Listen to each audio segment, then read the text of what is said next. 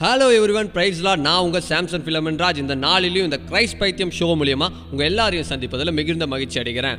இந்த ஷோ பற்றி சொல்லணும்னா பைபிளில் இருக்கிற ட்ரூத்ஸ் அதாவது உண்மைகளை புரியாத பலருக்கும் புரிய வைக்கிற வகையில் உங்கள் வாழ்க்கையோடு ஒப்பிட்டு சொல்ல போகிறேன் ஷார்ட்டாக சொல்லணும்னா ஜீசஸ் கிரைஸ்ட் அதாவது இயேசு கிறிஸ்துவோடைய அன்பை அறியாத பலருக்கும் புரியிற வகையில் சொல்ல போகிறேன் நீங்களும் இதை பலருக்கு சொல்ல நினச்சா நம்ம ஸ்பாட்டிஃபைல இருக்கிற இந்த ப்ரோக்ராமை பலருக்கு ஷேர் பண்ணுங்கள் மாற வேண்டியது உங்கள் மனம் மட்டுமே மதம் அல்ல. நான் கிறிஸ்துவுக்கு பைத்தியக்காரன் நீங்கள் யாருக்கு?